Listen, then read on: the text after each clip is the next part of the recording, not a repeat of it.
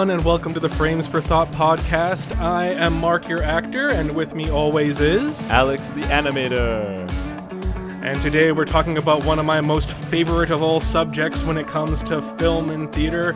That's stage combat and fight scenes. I absolutely love it. I was a choreographer for a while. I still can do it. Let's get into the discussion.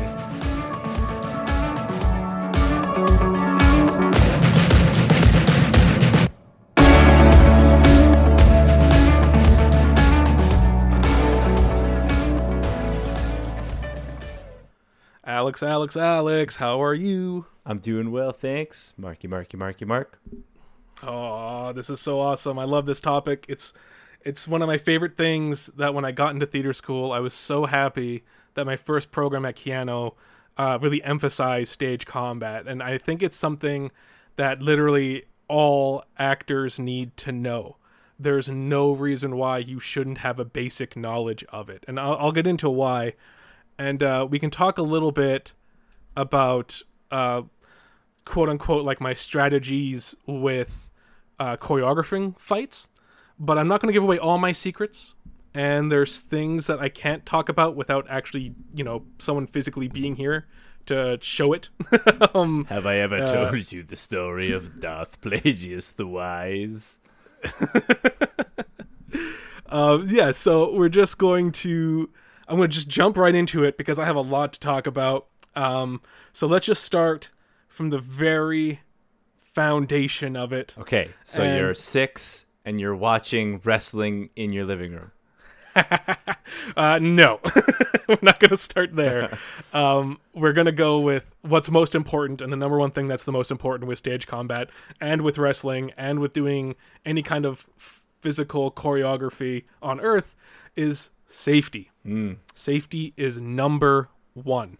If you don't feel safe, stop and get away from it. That's like the number one thing. I have a quick story on that where me and a buddy of mine at Keanu, we were practicing our rapier fight.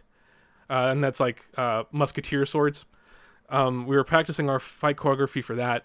And then all of a sudden there was a moment where our choreography went wrong. And instead of just going on and like keep doing it and doing it wrong... my partner just like backed off and threw down his sword and walked away. And that's exactly what you should do. If it's like, I don't know what's going to go on. I don't want to get hurt. Just back off, hands up. And then like, no, no, no, no. We got to go back. We got to check our notes. We got to see what went wrong here. Um, that is so important. And so uh, some of the basic rules when it comes to safety. And there's three big ones that go with unarmed and armed combat. Um, the very first one, and probably the most important one, is distance. Um, to find distance with your partner, you have to face each other and then hold out your arms as far as they go. And basically what you want is them to just barely, if not touching. That's the safest distance you can be. And because the way a lot of theaters are designed, you can get away with that just being your distance for everything. Um, when you get into theater of the round, and I'll talk about that a little bit later, it gets a bit more difficult, but that's what your safe distance should be, and that's where you should be starting from. On top of that, when you're performing it and when you're rehearsing it, what also is very important is the eye contact.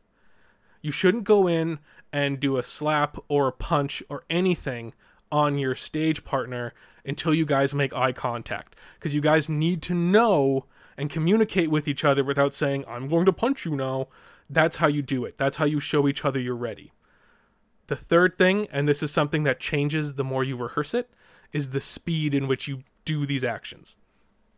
So, for example, if it's the first day of rehearsal for, for stage combat and I have these people who are either uncomfortable or veterans, I will tell them, we're going to go at ten percent speed just so we can get the choreography down. And as we're working through it, we're going as slow as possible. It's all slow motion fight. And it feels silly and it feels wrong, but it's important.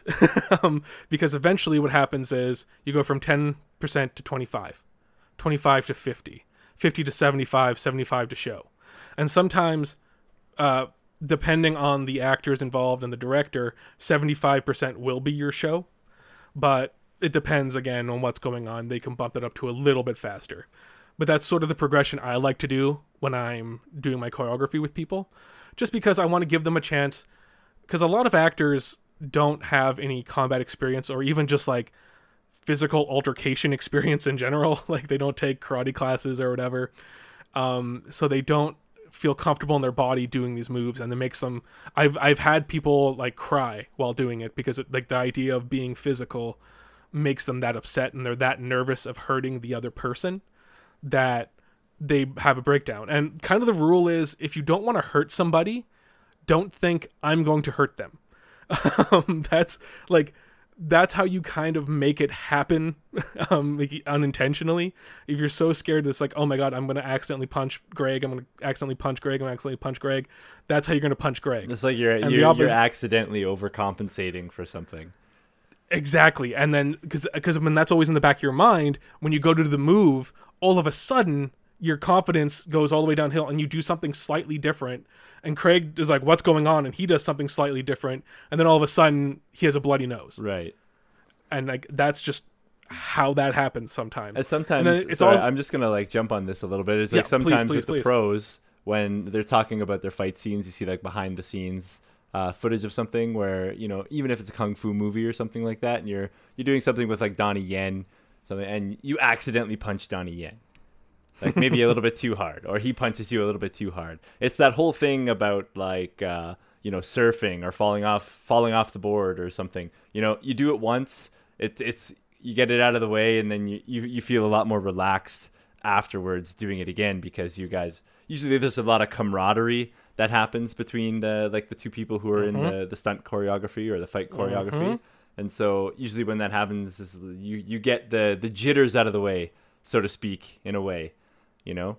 Yeah. And I mean, that is like a large part of what rehearsal does, where you go to ten, twenty-five, fifty, seventy-five, one hundred percent or whatever.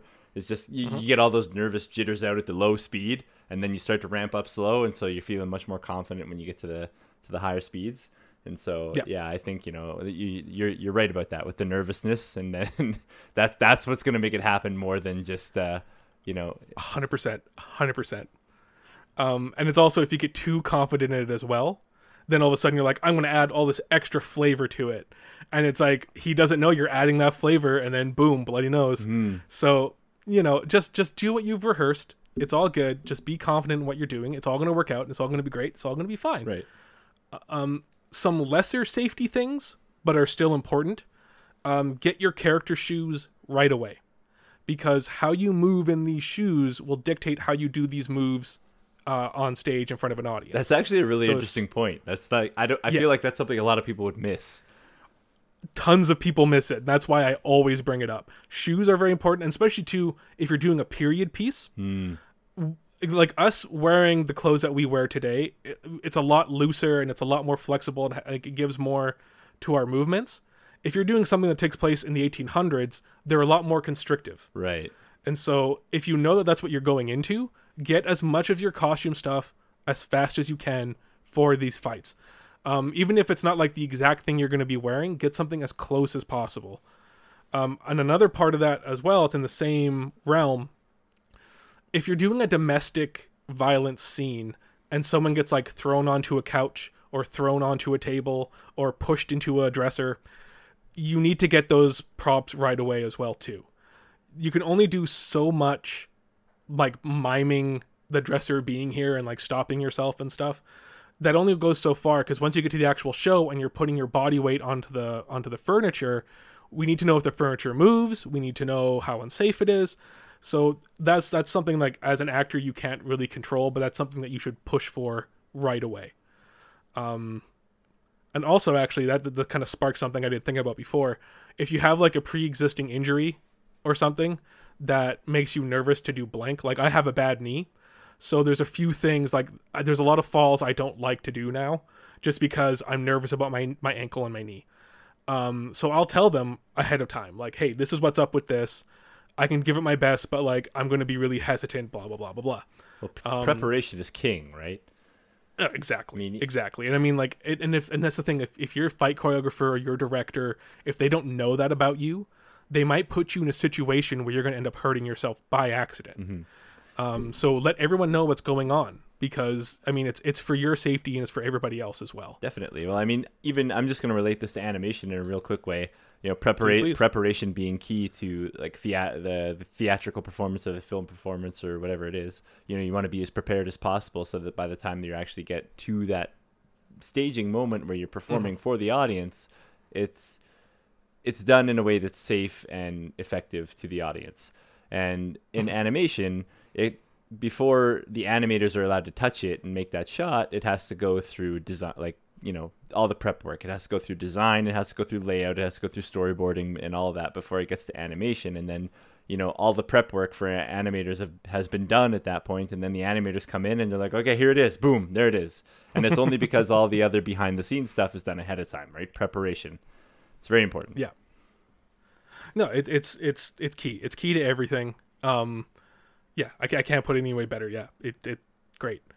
Um, I want to move on to something that I kind of mentioned few minutes ago, uh, and that's the staging of the fight. So when it comes to theater world, you have a couple different stages you're going to be working on in your career. Um, the, the typical one is like the stereotypical one where you have the proscenium wall and all the seats are in like are facing the one side. And so that one's sort of the easiest to sort of map out combat on. Uh, I'll tell you, I'll, I'll do a quick example. When um, I was doing fight choreographer Uh, for Spring Awakening, um, there's a scene where the father slaps the son, and they were trying to figure out how to make it work and how to make it work and how to sell it. And they were doing this, this old school, um, I as the father, I as the person who is going to hit you, I'm going to walk up and I'm going to put my uh, hand on your shoulder, or it was like on his collar, and I'm going to lift up my hand and I'm going to follow through and I'm going to slap my own hand. Uh, that's that's a classic. Everyone's done it. I've done it. You can still do it. There's nothing wrong with it. But when I saw it, uh, because this is one of those things where they had somebody come in and do it, and then they wanted my opinion, like they wanted me to do a run on it, because I was I was in school at the time, and the school was like, hey, like our normal fight guy did this. What do you think? And so I remember it was the two actors were friends of mine, and I remember I walked up, and so this is what I told them to do. I was like, okay, so you're scared of your father, so have your back towards the audience. Start to cower down, and then as your father walks up to you, and like we already we already did our distance and everything at this time, they already know all that stuff. As your father walks up to you and he hits his mark, and he lifts his like and he hits his mark, uh, you as you're cowering, you're gonna lift your one hand that's uh, in front of you and the audience can't see. You're gonna put it out in front of you, and then as the father lifts up and comes in, he's gonna slap your hand and not his own. And they're like, oh, okay. And so like we rehearsed that a little bit. We got it figured out. And then the director came in and we're like, okay, yeah, just t- take a quick look at this. And he comes in and just like boom, boom, boom, boom. And the director thought for sure he actually hit him. Hooray. So good staging. Like little changes. Yeah. And, and, and I mean, and this is sort of uh, the kind of making the fight realistic, because that's, you're trying to sell it, right? Like everyone knows that he's not actually getting hit. Right. Like everyone knows that. But you want so, it to feel you, uncomfortable, right? Exactly. Yeah. You want that animal instinct inside of someone's body to go like, oh my God, like that's, that's what you want. You want them to kind of perk up in their seats and be like, Oh, oh my goodness. They're actually hitting each other. Oh no. Yeah. Like as, as an audience member, I, I usually find like stuff like that to be a little bit uncomfortable, but it is, and then that, that's, and like that's sort that's of like the, the sort of response that you're trying to elicit. Right? Exactly. Like, especially with that show in particular, like if I was doing a comedic show, that would not be the slap I would do. Right. That'd be too real. um, we would we would change that up entirely. Um, but on top of that, uh, so that, that's it. Like, that's like a idiot. There's and they just, you know, like, um, and that's all like timing and reaction. Um, so the other type of staging that I kind of hate doing, like I have a love hate with it, is when you're doing something that's more theater in the round, and that means you have seats on all sides or three sides. And why that one is tougher, it's it's a, it's a fun challenge because you have to come up with like ways to hide things differently and do things slightly different.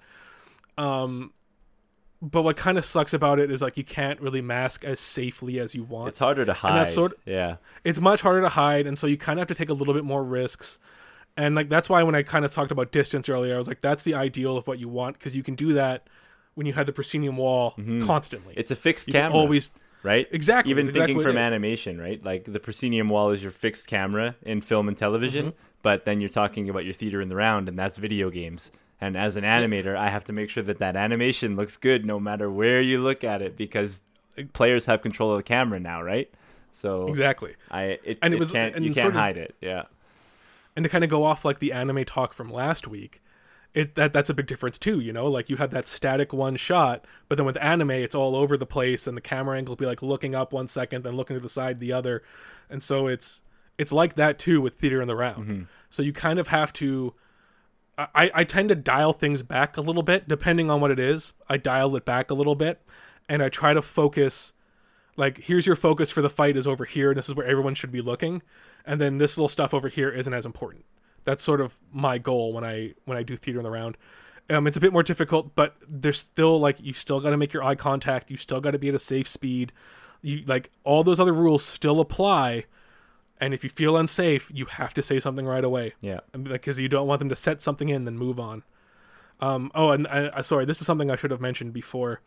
Um, I just clued in now. As an actor, when you're getting when you're given stage combat, uh, as you get it, you know, like, okay, so at this scene, do this, do this, do this. Go off and either have your own little binder or write on your script. What I like to do is I, I, I take my scripts apart and I three-hole punch them. And then in between the scenes with the fights, I'll write down the choreography in between. So like it'll say like page six. And then if you flip it, then you'll have all my fight choreography written down. Mm-hmm. And then you flip the fight choreography, page seven starts. Yeah. Um, that's what I like to do because that kind of keeps it all in uh, all together. And that's what you need to do as an actor. It's, it's basically writing down your blocking, but it's a lot more complicated than that. Mm-hmm. And every time you rehearse...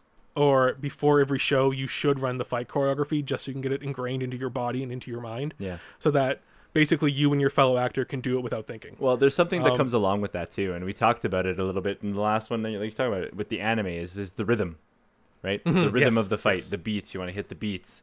And it's it's almost like a dance in a way, right? The more the more yeah. rehearsed you are with the with the beats and the rhythm, you know, you're the the more on on key you're gonna get it.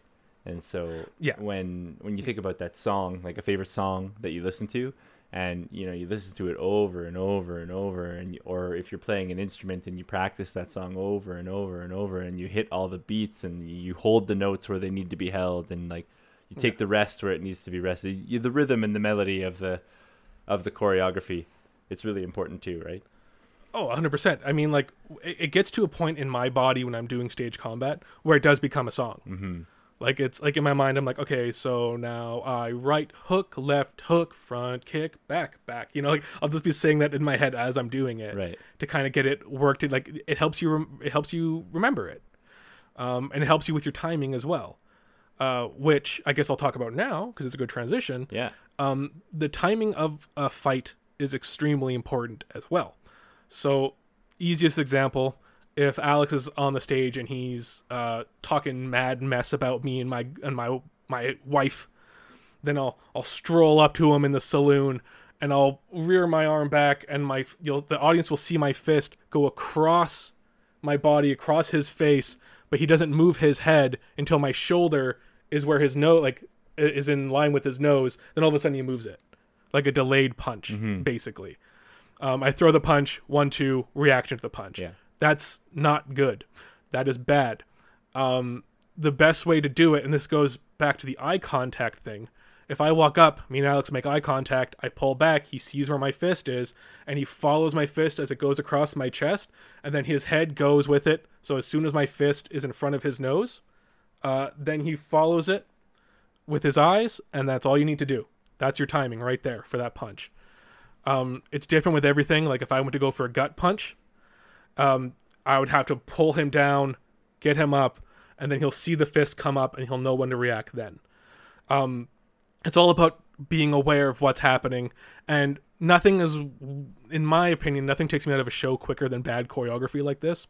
So if you can't line up your punches, your slaps, your kicks, your throws, I mean, I don't know how you'd mess up a throw, but if you can't line that all up, actually hair pulls, if you can't line up a hair pull, that hurts to watch. That is, that is painful to watch.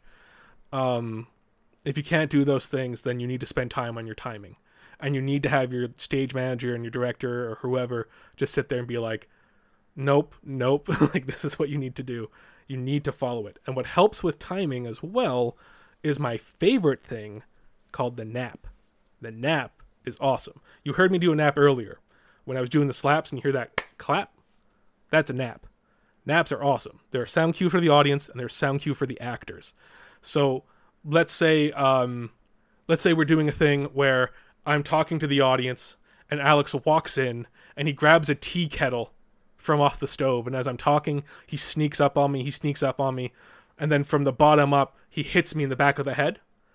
I won't know when that tea kettle's coming because I'm looking at the audience. But as Alex is moving it up, he's gonna he's gonna nap the kettle so it makes the sound of the flesh hitting metal, and that's when I know when to react. That takes a whole lot of the effort off of me, puts it onto Alex to make everything look good. Yeah. Um, but that's how that's how that's why naps are so good. And naps, like again, the sound is so visceral, especially for like a slap when it's skin on skin. That oh, you hear that and you're like, yeah. That person got hit. And then I deliver so the one-liner. Pot, meat, kettle. kettle. I was trying to think of a good uh, good kettle line. But I think that's the best one you can do. Yeah, so it's it's it's it's very it's the nap is my favorite thing in the world. And to kind of relate this to wrestling a little bit, uh, in the nineties and two thousands, there was a wrestler called Yoshihiro Tajiri, or just Tajiri in Uh, the W W F at the time, W W E as well, um, and his whole thing was that he was, they called him the Japanese buzzsaw, and his whole thing was just a flurry of kicks.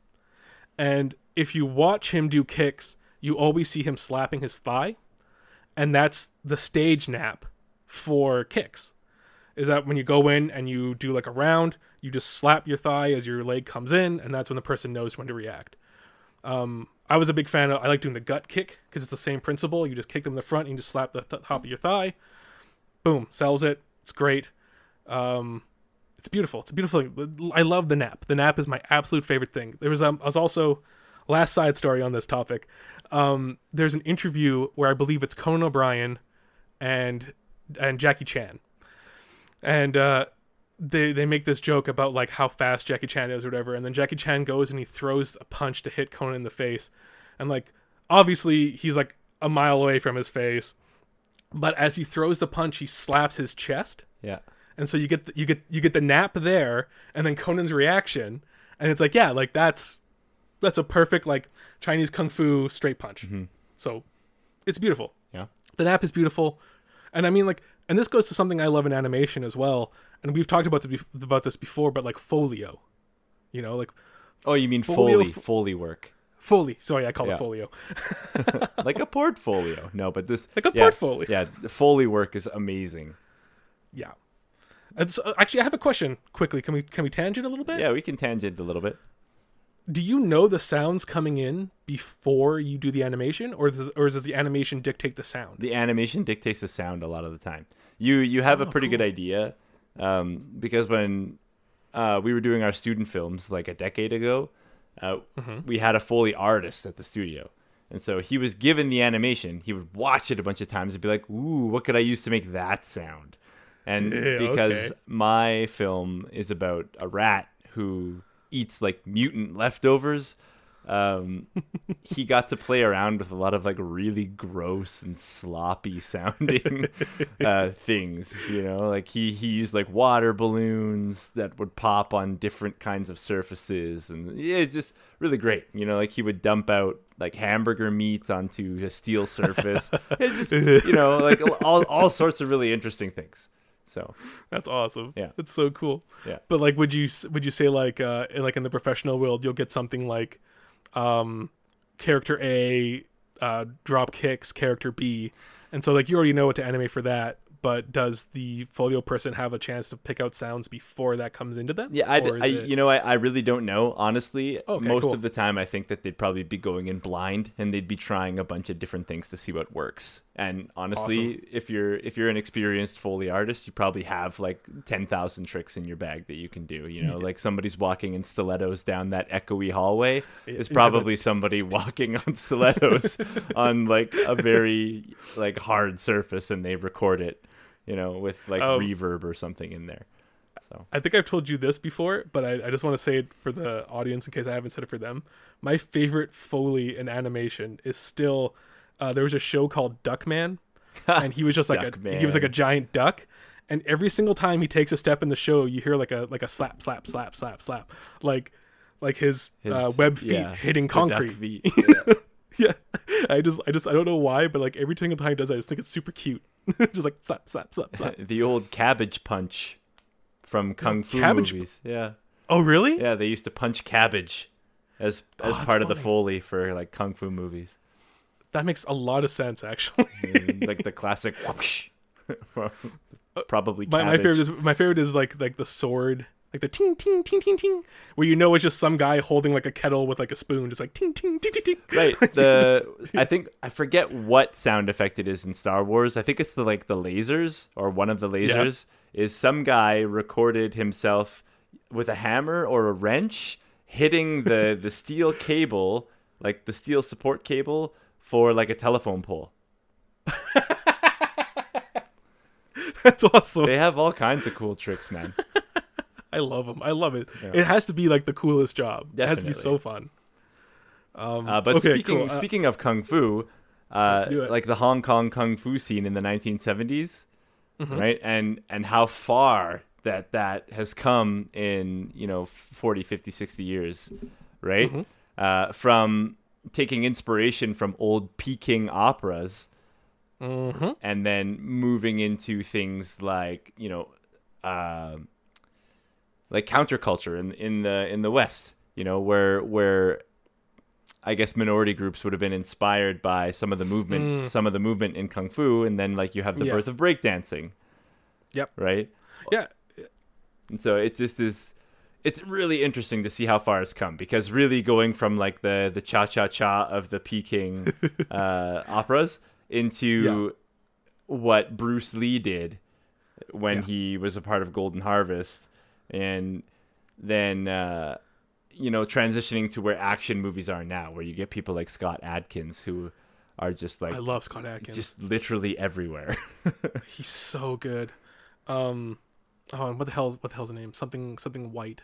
He. Uh, I should have put him on my list. I made a list of. of films I want to mention at the end, and mm-hmm. I should have put one of his on because he's great too. Maybe it'll um, come back to you, but I mean, like Scott Adkins, yeah. just for a quick plug for him, is he's got his own YouTube channel where he talks about stunt work and stunt guys, and talks with stunt yep. guys, and you know does does talks about all this kind of stuff. So if that's something that interests you, definitely go check it out. Yeah, and I mean, like if if you're interested in taking a stunt school, they do exist, like in in the West, anyways. I know there's stunt schools in Vancouver here. Um, so I, I would imagine there's stunt schools across Canada, uh, uh, probably I imagine major cities. They're probably anywhere where there's like a film set. So yeah, exactly. Yeah. I was, I was about to correct myself. Um, and the same thing with the States, you know, if you're in New York, if you're in California, there's gotta be stunt schools there. Um, and they, and, and I had a friend who, or I shouldn't, I had a roommate who went through it, and she learned like horseback riding and like driving cars and like fighting and jumping off buildings and stuff. Like they teach you all that. Mm-hmm. And I was like, that's amazing. That's the best thing in the world. So how does this change now? So we're, we're talking about like fight choreography and doing stunt work. Mm-hmm. We kind of digress mm-hmm. a little bit into kung fu. How does this change now if you throw like a big spear in there, big weapon? Uh, what, what's the difference? Do you still, because you you have to maintain your physical distance, yeah, you know, you, yeah, you still have yeah. to go through all your practice choreography and stuff, but what, what changes? So, So um, for me, personally, um, I don't like weapons. Um, we got to use them, but I personally just don't like them. Sure. And the, the so the, the fundamentals of weapons. Um, the very first thing that you need to understand is that the weapon is an extension of your body. So even as something as holding your rapier in its scabbard, you have to understand that you have this big scabbard sticking out your butt now. And so you're like a bee with a big old stinger. And so you have to realize that that's going to be in the way. And you have to move a certain way because of that. Um, when it comes to the fight aspect, if me and Alex are about to face off on a bridge and we both draw katanas, our fight would have to be... Uh, our, our fundamental rules still exist. For yeah, this fight would last a long time, because if you drew a katana on me on the bridge, I would run so fast the other way, you'd have to catch me. I would just cut down the bridge at that point. Yeah, you, I would just jump back. You would just have like, to catch chip. me. um, uh, so it's still the same fundamental rules, right? So we got to make eye contact. but now our distance changes because we have this extension of our of our hands. So it's not about how far my hand goes now. It's about how far that blade goes, or how far that stick goes, or how far uh, that um, chair goes. Mm-hmm. You know, like whatever it is, we have to understand the distance of it. Um, and the thing is with the swords as well, they're dull. They should be dull. Let me let me rephrase that. If you're doing a stage combat and you have a sword or a knife or anything, it should be dull. And if it's not dull, get one dull. Um, they can still puncture. They can still hurt. Uh, there's a lot of stories of actors getting stabbed with with dulled knives and dull rapiers, like going through the skin, hitting organs. Yeah, like I, it, I don't mean to laugh. I'm just laughing because yeah. like there's so many times. I love that. One of the things that I love about Jackie Chan is he includes all of those mistakes in like the yeah. the B-reel at the end, and like just things like where he tries to flip a coffee table and the coffee table lands on him. You know, I mean, like, it's stuff like that where or there. Oh, I forget now, but there were there's like a a Sammo Hung movie from like way way back when. But yeah. uh, there's tons. Oh, of course there are.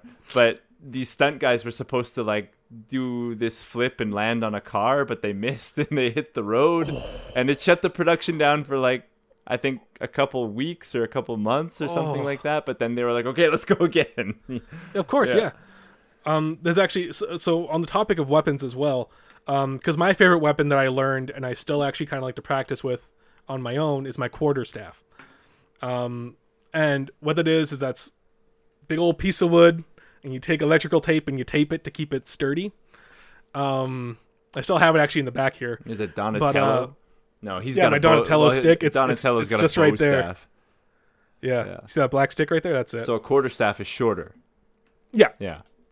Um, it's it's basically it's what Little John always uses in Robin Hood. Um, or is it longer? It's always bowstaff is what? I'm com- I think- I, I'm making myself confused. I'm looking too deep into it. It's a, it's a, yeah. It's your. Doesn't, it's your doesn't matter. It's all good. Um. So so it's still like it can still hurt you. Is the point I'm going to get across? If I, if you get hit by it, it's still going to hurt. And to kind of reference a little bit what we just talked about, uh, you know Jackie Chan's in um, oh my God, Enter the Dragon. You know he's in that, right? Sure. Yeah. So he's one of the stunt guys in the background, and there's a scene where uh, Bruce Lee has two sticks. And he's stick fighting a whole bunch of bad guys. And then there's one that he just pops right on the head. Um, that one was Jackie Chan. But when they were doing it, Bruce Lee was so in the moment that he actually just cracked Jackie Chan on top of his skull. Ugh. And Ouch. so, but I, I love the way Jackie tells the story because he, he's talking about, it's like, yeah, like he's going like this, he's going like that, he's going like this. And then Jackie Chan runs in with like, you know, a full head of steam and then just crack. And then he says, like, he says, I'm laying on the ground. I'm like half conscious. And I look up and I just see Bruce Lee standing there in his Bruce Lee pose.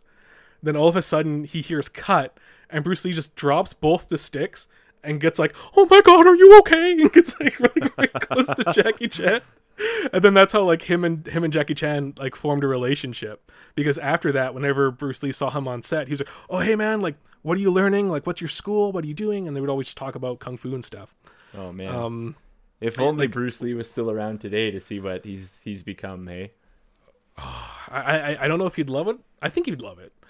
Um, see, I've met a lot of people least... who uh, who think that Bruce Lee would be like huge into M M A, right? Because his oh, like, yeah, his whole one hundred percent. His whole big thing about uh, his philosophy about martial arts was take what you need, like take the useful, yeah. and yep. leave the rest. Yep. Yeah. No, and that's why he's as great as he is. Mm. So um, kind of kind of so I got off a little bit off topic there. Um, so yeah, you got to keep your distance right. So you hold up your swords, or you hold up. I hold up my sword. Alex holds up his staff. We get our distance, so we know what's safe and we know what's not. And then we learn our choreography same way. We go five percent speed when we're first learning all of it. We get through all the techniques that we're gonna learn. We learn the whole thing, and we just go slow. We stay comfortable. We get our shoes. We get everything that we need, and you you treat it the exact same. Um, but the slight difference is, at least for me, I should say, I'm a bit more hesitant mm-hmm. when somebody has a knife or or whatever. Um, and I base that, I think that's because it comes from trauma. Because when I was learning uh, stage combat at school, they, we we had a showcase night which our which our teacher tried to tell us, like, oh, this isn't like for marks. This is just, you know, so you can show other people who want to come watch some fights. And it's like, we all know it's for marks, but we had audience members come in, and me and Mister Scott T. Garland, uh, we were our quarterstaff fight. And the whole purpose of the lesson was take a scene or a play, do that with the lines, but do the choreography that we've been learning throughout the year. And so we did, uh, we did the scene from the Scottish play when uh, Mackers gets killed by Macduff. Yep. And I was Mackers and he was Macduff. And we went through the whole fight and everything was going perfectly. Like, me and, me and Scott love stage combat. We love working with each other. So we're just flowing. Everything's vibing. Everything's great. There's a scene where I'm on the ground and I, I'm disarmed. And Scott does a big swing and he gets a stick up in the air. And then he th- like throws it down, like, to hit me. I roll out of the way. And then I take his uh, staff away, and then I throw it. Then he grabs my staff and gets me and kills me. He comes over the top of his head. Staff comes down. I roll out of the way. His staff hits the stage, breaks in two. Oh, no. So he had enough force to, like, seriously injure me if I didn't get out of the way. Yeah.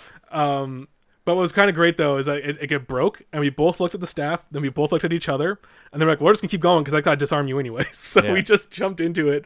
And this is the whole eye contact thing, right? Yeah. We made the eye contact, and we both knew that we were still going to keep going.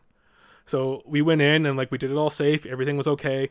And what kind of saved it was that we had the staff taped up. And that's why I always wrap tape around my quarterstaff. Uh, for those who are listening, if you want to know what I use, I use electrical tape.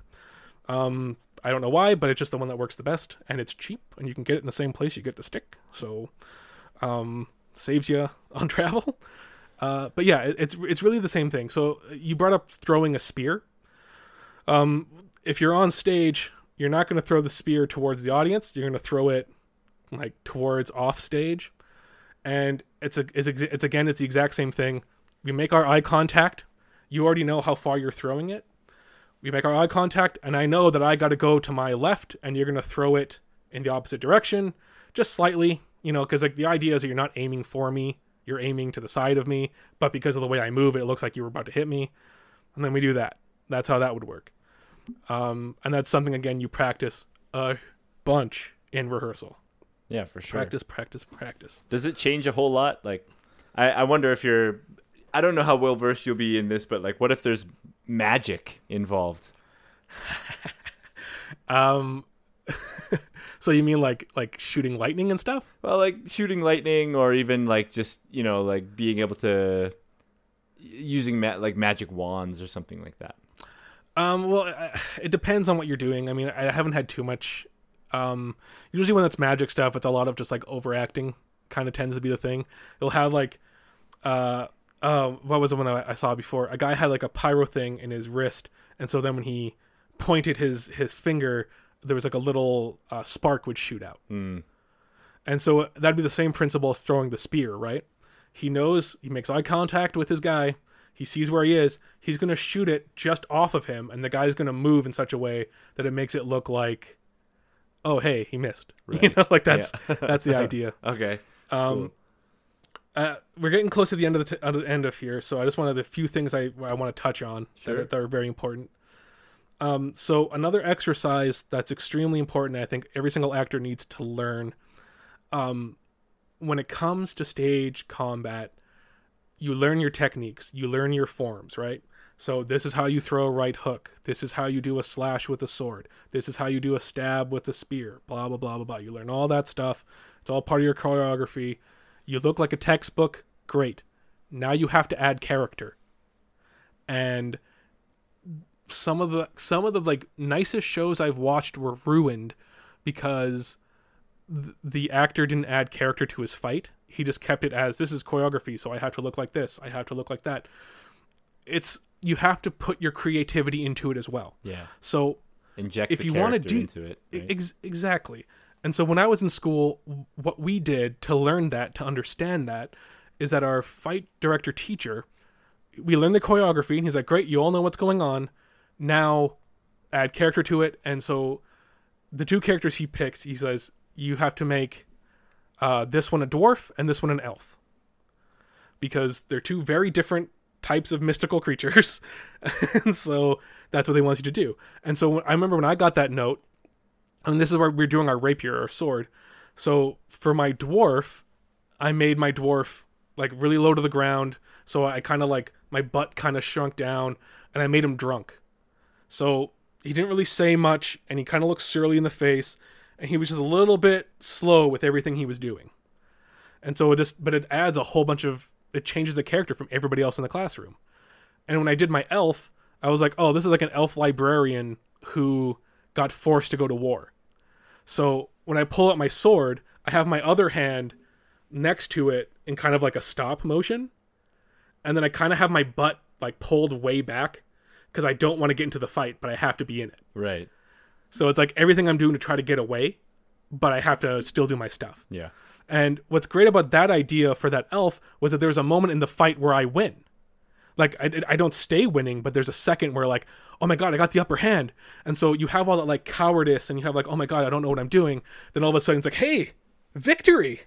And then, like, everything kind of changes, but then it gets back to, like, oh my goodness, I don't know what I'm doing. Yeah, you, you're on so, offense for one second, and then you're back on yeah. defense. Yeah, and it's like all of a sudden, like, you get this gold star, and then it gets taken away, and you're like, oh no. Not my gold so, star. And then you fight yeah, no, harder like, to get the gold star back. But, like, but, like, here it is. Like, here I am telling a story, just through the idea of like adding character to a fight without any lines, without any dialogue, just choreography and my character. All of a sudden I have a story. Mm. Um, and that's another thing I want to add to these fights is that they have to have story. They have to have moments. They have to, they have to mean something to the characters involved or why are they fighting? Mm-hmm. Like it doesn't make any sense. I was doing choreography for another show at school and the choreography was very good, but it was missing something. And so uh, the show was called The Bomb in Gilead.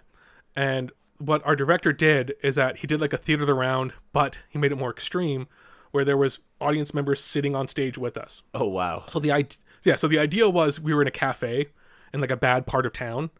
And so like everyone's like a riffraff and blah, blah, blah. Oh, geez. Like super interactive uh, dinner theater. Exactly what it was. And so there's, there's a fight in it and one girl pushes another girl into a table. And so she hits the table and then she grabs a fork and like, I'm going to stick this in your eye or whatever.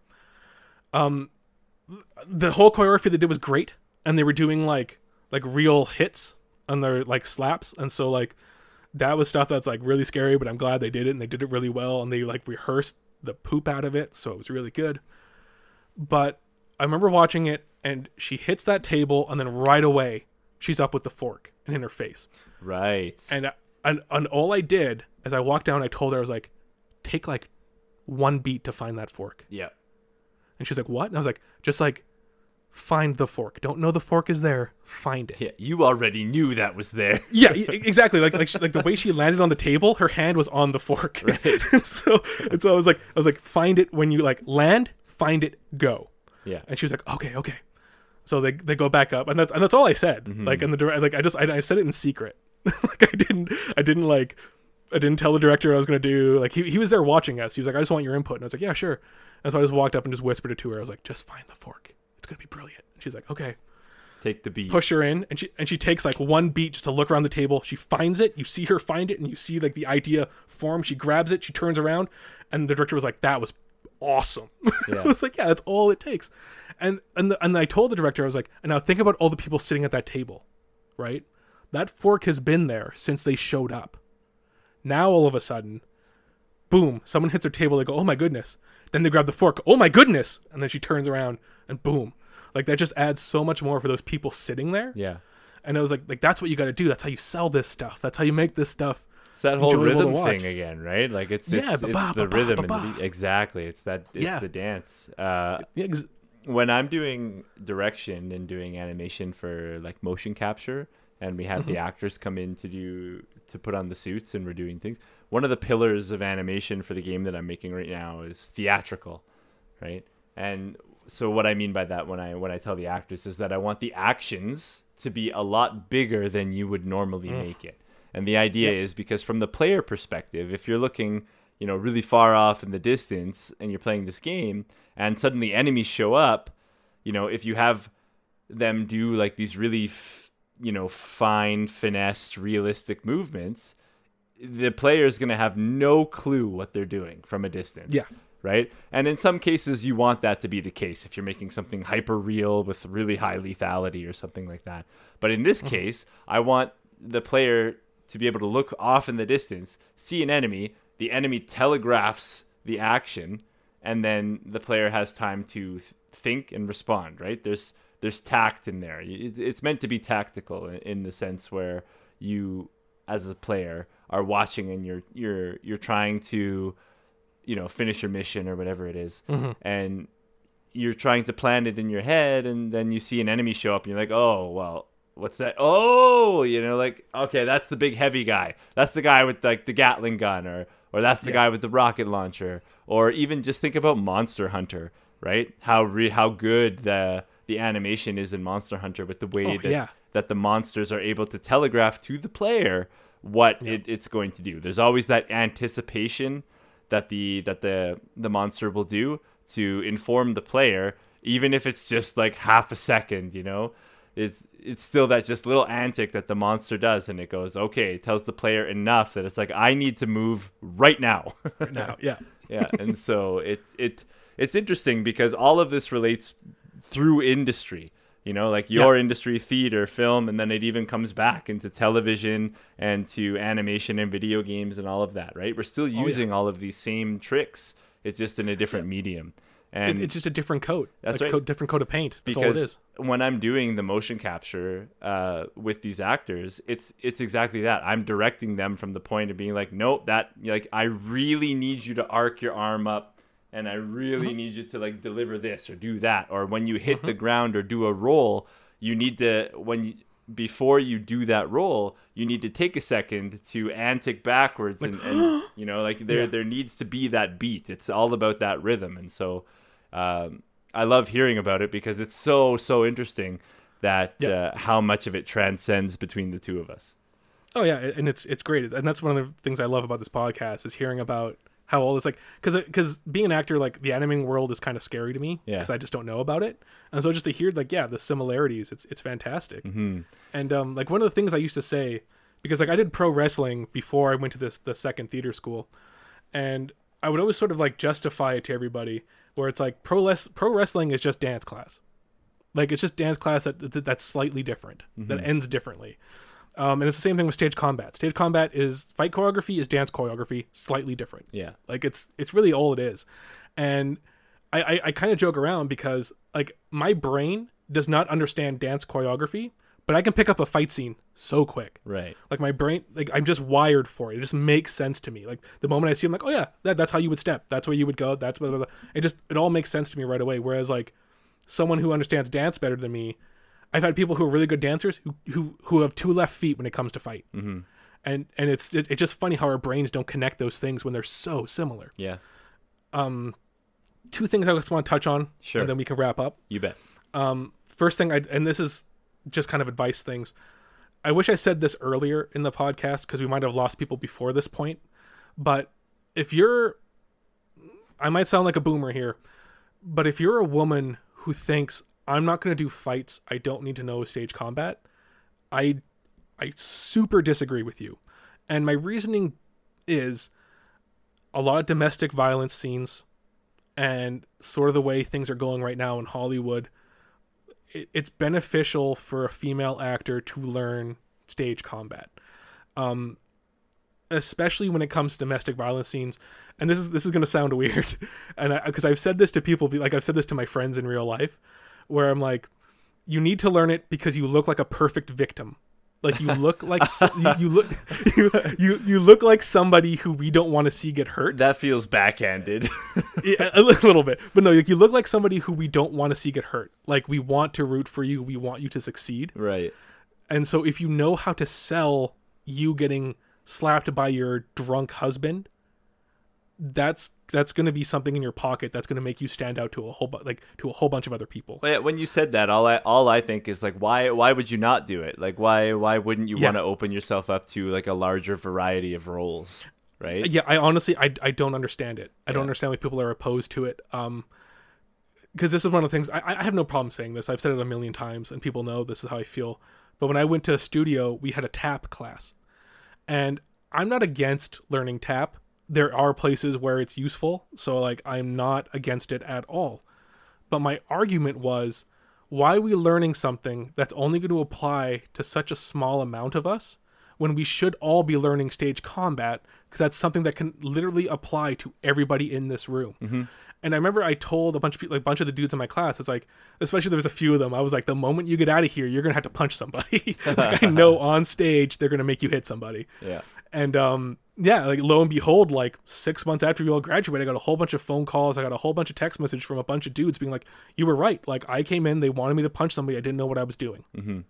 And I was like, yeah, we all need to learn it. Like it, it happens more for men than women, but I still think for women, it's very important for you to know how to take a fall, how to take a slap, how to give a slap, because girls fight too, you know.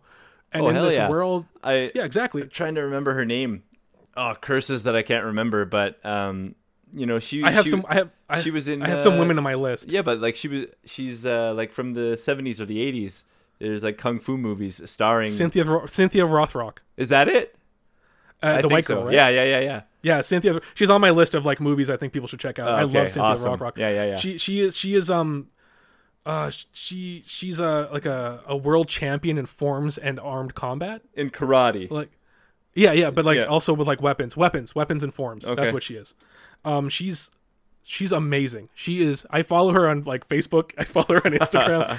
she's she's yeah. still kicking it. She's. Fantastic. Yeah. She's someone who should have been far more famous than what she was. Mm. It's actually a, a crime that she's not up there with Arnold Schwarzenegger and Sylvester Stallone. She should be. She was um, like she was listed as one of Time magazine. She was she was in Time magazine like during her, her big stint for, for being. I did not know that. For being that's um, awesome. Uh, she was like one of the highest grossing v- to video stars via video stars. Yeah. Yeah. one hundred percent. I I I believe that. um but yeah no like women like and especially like if you look at the Marvel movies, if you look at like a lot of action films coming out now, they want to have female leads and they and they want the female to, the females to kick ass. Yeah, honestly, so I they, feel like it's only on the rise. Yeah, well, I mean, like, and I have I have girls who who are acting out here who are telling me like, hey, do you know where I can take a taekwondo class? You know where I can take an M M A class? You know, because they know I'm a fight guy, right? And their agent is telling them, hey, listen, learn how to throw a kick, learn how to take a punch. And it's like, yeah, do this, do this, do this, this. All right, so let so, me like, let, let me break you off at that point. I'm going to snap your little branch off here, and I'm going to ask. Yeah. So if somebody's listening to this and they want to learn stage combat, where do they go? What do they do? How do they get started? I would actually recommend that you take a, an actual fighting class first. Okay. So I, I would recommend you take a karate class, you take a Wing Chun class, you take a uh, Taekwondo class, depending on, and this is, okay, not so this like, is going to be some... Not like a jiu-jitsu class or a Krav Maga class or something like that? You, you can take the grapple stuff, but I would I would suggest not, because when it comes to film and when it comes... Yeah, even because there's very few grapple stuff I've ever done on stage. It's always been very minimal amount. Like a boxing gym? Even like box, boxing would be great. Kickboxing would be great. Muay Thai would be great. Right. Just to get like the foundation. You don't have to be a master, but it gets you the foundation of like, this is what it looks like when I throw a punch. This is how this your is what I look like when I throw a kick. Look like. Yeah, exactly. So you don't hurt your you, you hand. Get, you, you, exactly. You get a sense. But like the thing is, when you come to stage combat, things are going to be slightly different. But if you have that foundation work already, it's it's not a hard adjustment. Mm-hmm. Um, so I recommend that. Um, because it only helps. Even like pro wrestling, you take pro wrestling, take pro wrestling. Yeah. And obviously, if you can take a stage combat class, take a stage combat class. Yeah. Um, you can take a wrestling or stage combat, and by wrestling, I mean pro wrestling or stage combat class. Those I'd recommend above everything else. Stage but... combat and stunt school, the same or no? Yeah. Uh, different. Different? Okay. Yeah. Uh, there's more to stunt class than there is in stage combat. Okay, stage but would you, very would you learn stage combat in stunt school? Yes. Okay. Yeah, you would learn some basics of it. You'd learn more of the film stuff than the stage stuff, but yeah. you would learn it. Um. Okay, cool. Uh, yeah, yeah. So I, I just want... as an animator, yeah. a lot of the a lot of the things that you you know you know a, a little about a lot, right? Like an yeah. animator, beyond being an expert at their craft, usually like you know we have like a hobby or something like that, but it's you know we we know a little bit about a lot of things. So because when you're yeah. animating things, you you have to find that reference and you have to be able to. You know, to replicate that movement and stuff like that. So when we, we started talking about like stage combat and kung fu, I rem- remember that I worked on Ninjago, and oh right, yeah. So I had to look up a lot of fight choreography, like how is this going to work? Because you know, like X, Y, or Z, or you know, what are some cool flourishes that people have done with swords and spears yeah. and that sort of thing, and like what's really funny, and you know, so they they have Master Wu in uh, Ninjago, yeah. and so one of the things that happened is like he does this jump. and then to like he does a really quick duck, but his hat stays up, and then his hat, ah. and then he stands up, and his hat falls back on his head. You're like, this, this, it's all kinds of That's cool awesome. stuff. Yeah, but yeah, I mean, I think this has been great. Uh, so yeah, I just I just want to list off some movies before our final thoughts. Yeah, let's mind. do it. So I I'm, I I limited the list. There was like a thousand things I wanted to talk about, but I, I broke it down to some of my personal favorites, um, and I picked these either because um, they tell a really good story, or they show a lot of good technique, or I just think they're really cool.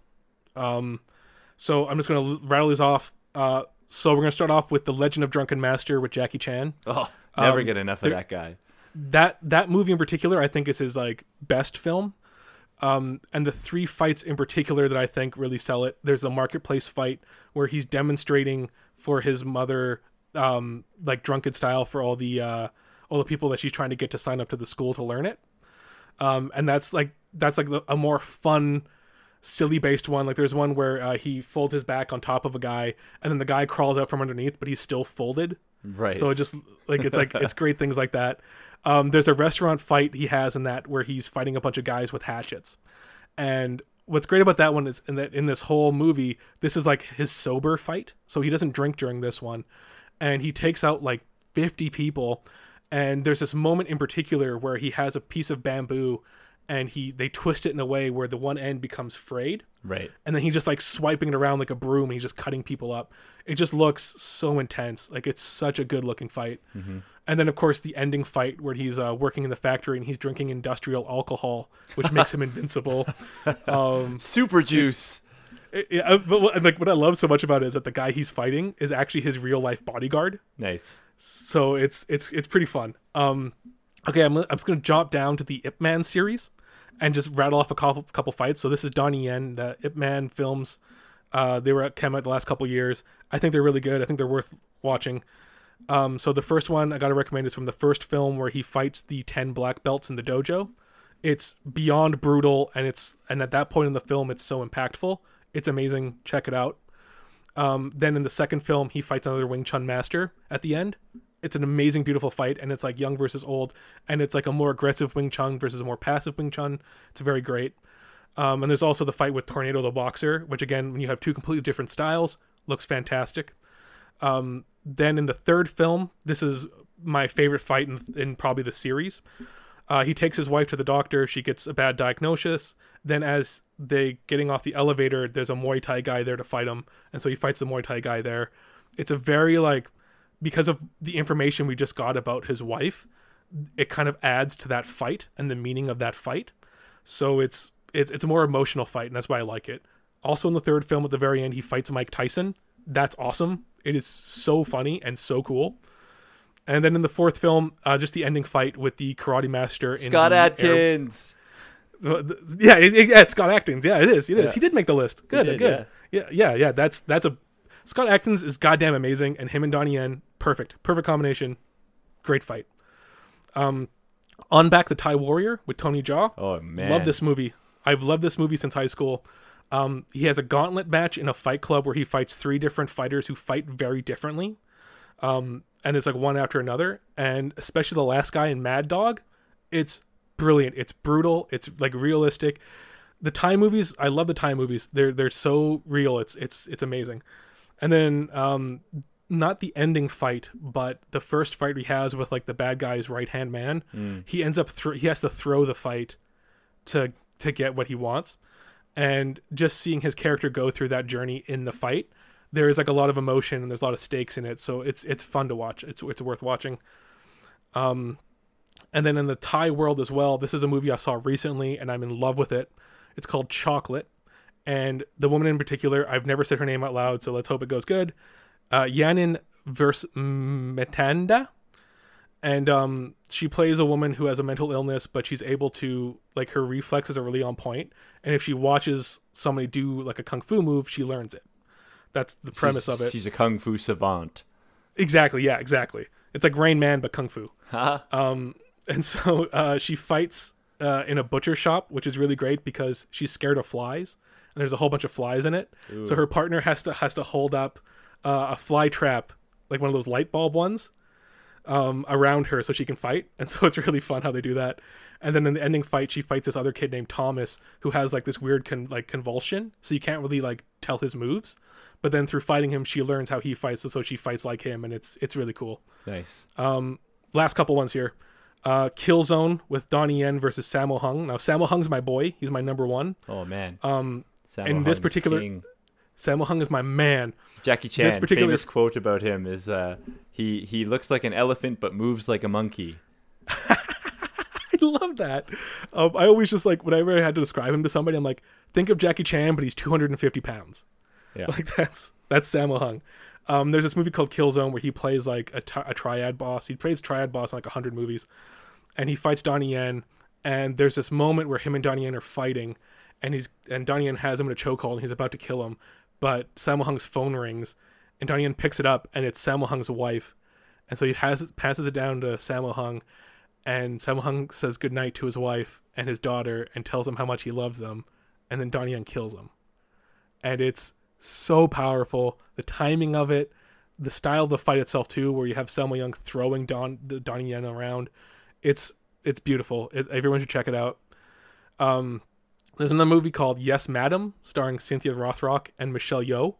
Uh, the final fight scene in that one, it's this is one of those ones where you look at Cynthia Rothrock and you go like, "You're amazing. You are god dang amazing. You are perfect." And that movie, Yes, Madam, is brutal. It's brutal, so brutal. It's so good. Um, okay, then uh, we have Sammo Hung versus Wu Jing from Fatal Move. Uh, I like this one because Sammo Hung uses a staff and Wu Jing uses a sword. So it's a great combination of two different weapons. Um, check it out. It's a very good fight. Uh, then these last two ones are just personal favorites of mine. Forbidden Kingdom, Jackie Chan versus Jet Li.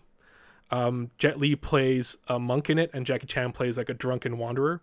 And so throughout the fight, they're using different styles. So Jet Li starts in a more conventional like uh, Wu-Tang style. Jackie Chan starts off as Drunken Master. Then Jet Li goes into Mantis to counter Drunken Master. So he goes from Drunken Master to Tiger. It's great. It's fantastic. Beautiful. Then the last one, my favorite of all time, uh, Dragons Forever uh, is the film. It's the factory fight with Jackie Chan, Sammo Hung, and Yuen Biao. It is amazing. It is three of the best people in their art, in their style, just fighting millions of gangsters. I, I can't praise it enough. I love this fight. You should go. You can go watch on YouTube, but you should watch the whole film. It's, it's like a great film in general. Beat 'em up game. Yeah, that is the perfect. That's the perfect way to describe it. Actually, yeah. That it's like a let's play, it. But it's like a movie. It's like yeah. let's play beat 'em up, starring Jack yeah, it's Jen. Great. Okay, cool. Um, yeah. I have talked enough. I am so sorry for going over time. Oh no, um, don't worry about it. All right, cool. Well, uh, any final thoughts, Alex? Ah, I'm just. It's really interesting to see how much of uh, like the stage combat and all of the the fight choreography and the rhythm and everything transcends yeah. into. Uh, film and television and animation, and also into how video games work now, especially with everything being kind of like in the round with players having mm-hmm. control of the camera. And, you know, it, it's just wild because so much of the directing for the mocap and the animation that I do, um, you know, is, is relatable to, to, to your medium as well. And it's really neat. Yeah. It's neat to have these conversations because they're, yeah. Uh, this this this was this was a good one. I could talk about this even longer, but we, we got to wrap it up. Yeah, I mean, I could we we could talk old kung fu movies for years. But oh yeah, uh, on wrestling, I didn't even get to wrestling. I have well, a big we, thing on wrestling we, too. We did talk a little bit about wrestling. We talked about a little bit, a, a little bit. There's a few more, a few more I could add in. But, um, yeah, okay. So let's run down that movie list real quick, just with the titles. Yeah, yeah. One second. Um, so that is Legend of Drunken Master with Jackie Chan, the Ip Man series, Ong-Bak the Thai Warrior with Tony Jaa. Chocolate with Yanin Vistamanda. I'm sorry, I haven't said your last name yet. Uh, Kill Zone with Donnie Yen and Sammo. Yes, Madam with Cynthia Rothrock and Michelle Yeoh. Uh, Fatal Move with Sammo Hung. Forbidden Kingdom, Jackie Chan and Jet Li. Dragons Forever, Jackie Chan, Sammo Hung, Yuen Biao. Okay, and any guilty Check- pleasures? Oh my god, guilty pleasures. Uh, Mortal Kombat one and two. Uh, st- uh, Street Fighter. I love that movie too. Which, wait, um, whoa, whoa, whoa, whoa. Which Street Fighter? Uh, the the first one, not the animated one. The, the live Jean action Claude? Jean Claude Van Damme. Yes, okay. And speaking of Jean Claude Van Damme, I also really love Bloodsport. Yeah, uh, Bloodsport's I, great. Because of that, Kumite has entered my uh, speech. Yeah. I say Kumite a lot now. Um, I also like uh, Eagle in the Shadow of the... No, Snake in the Shadow of the Eagle, and which is a Jackie Chan film. Yeah. And uh, Drunken Mantis. I think it's just called Drunken Mantis. Mantis. Okay. Um, those are those are some great ones. Um, my final thoughts here, as you can tell, I'm very passionate about this stuff. I love stage combat. And actually, a big reason why I'm trying to get physically fit again is so I can take a friend and take out a camera and start filming some stage combat stuff, because I miss it that much. Uh, if you have any questions, or if you want to get a hold of me and just talk about fight scenes and kung fu, hit us up. Please go to, please go to our socials. Uh, I'm trying my best to get those going, like really hard. Um, let's talk about old Bruce Lee movies when he was in let's Golden talk about Bruce Harvest. Lee, let's talk about Jack, because I didn't even talk about Bruce Lee at all in this. Yeah. Like really, I, I had the one story, but there's a lot of things we talk about with Bruce Lee. Um, I have a lot of I have a lot of opinions on Western stuff, and I have a lot of opinions on modern day kung fu versus old. But uh, yeah, if you just want to get a hold of us, um, Instagram at the Frames for Thought Podcast, good way to get a hold of us. Twitter at the Frames Podcast, and uh, our Facebook page, which is Frames for Thought Podcast. Just jump on one of those, send me a message, send in, if you want to ask Alex something about animation as well, not just about me, you can talk to Alex about animation. Yeah, let us know. So, yeah, and if you have any questions or a topic that you want us to, to talk about, just hit us up on those socials. We're more than happy to look into whatever you guys want to talk about. Cool. Right on, everybody. Thanks for sticking around. Thanks for listening. I love you guys. Goodbye. Have a great night. Bye.